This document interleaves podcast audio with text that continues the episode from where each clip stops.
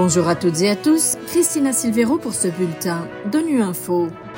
Au menu de l'actualité, l'OMS sonne l'alarme, une offensive israélienne totale sur Rafah à Gaza serait une catastrophe inimaginable. L'ONU s'inquiète de la situation au Sénégal et réclame des enquêtes indépendantes sur les manifestants tués. Enfin, les femmes sont les premières victimes des conflits alors qu'elles sont les premières forces de paix.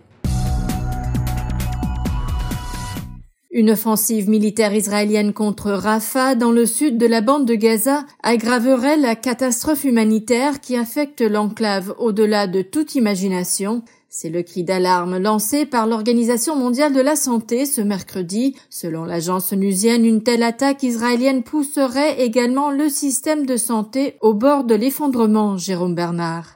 Nous craignons une catastrophe humanitaire dépassant l'imagination si une offensive de l'armée israélienne se produit à Rafah, dans le sud de la bande de Gaza. C'est ce qu'a déclaré à la presse Rick Peeperkorn, représentant de l'OMS dans les territoires occupés de Palestine. Les hôpitaux de Gaza sont complètement surchargés, en sous-capacité et au bord de l'effondrement. 1,5 million de Gazaouis sont entassés dans des tentes de fortune et des abris de l'UNRWA un peu partout dans le sud de l'enclave. La capacité de l'OMS à distribuer de l'aide médicale est fortement limitée car de nombreuses demandes d'acheminement de fournitures ont été rejetées par Israël. Seuls 40% des missions de l'OMS dans le nord de la bande de Gaza ont été autorisées depuis novembre et ce chiffre a considérablement diminué depuis janvier.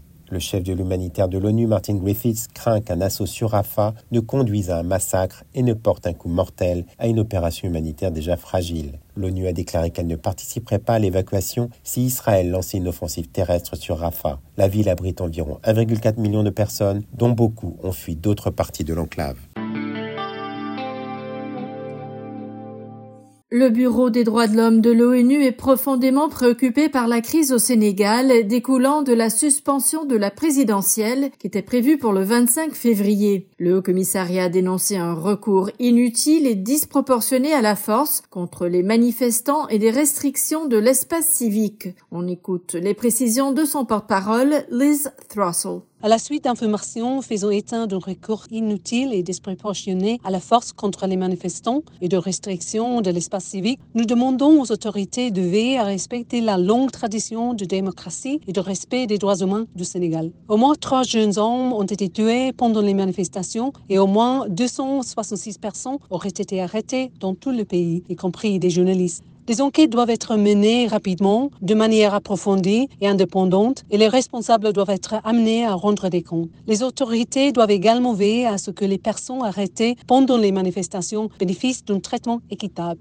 Il est essentiel que les autorités ordonnent sans équivoque aux forces de sécurité de respecter et de garantir les droits humains, y compris les droits à la liberté d'expression, d'association et de réunion pacifique. Nous demandons également à tous les acteurs de s'abstenir de recourir à la violence.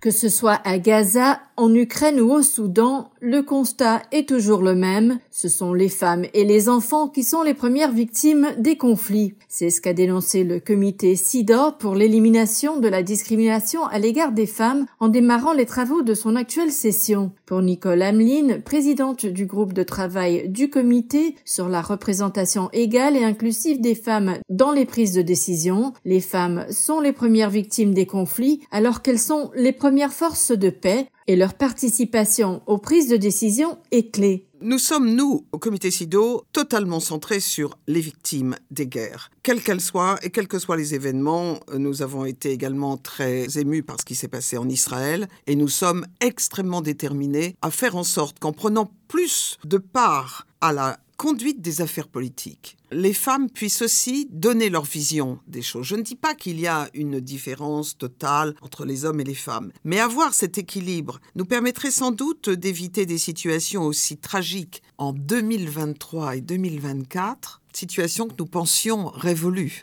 y compris aux portes de l'Europe, ce qui me paraît aujourd'hui être un signal d'alarme très fort. Nous avions pensé que ce type de guerre était totalement derrière nous et c'est aussi dans cette optique que je prône une véritable révolution culturelle pour que nous soyons plus en capacité de répondre à ce type d'enjeux. Par exemple, éviter les guerres, c'est aussi faire en sorte qu'il y ait moins de pauvreté, qu'il y ait plus d'inclusion sociale. Il y a de très bons exemples, mais il n'y a pas globalement un progrès marquant.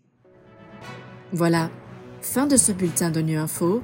Merci de votre fidélité. À bientôt.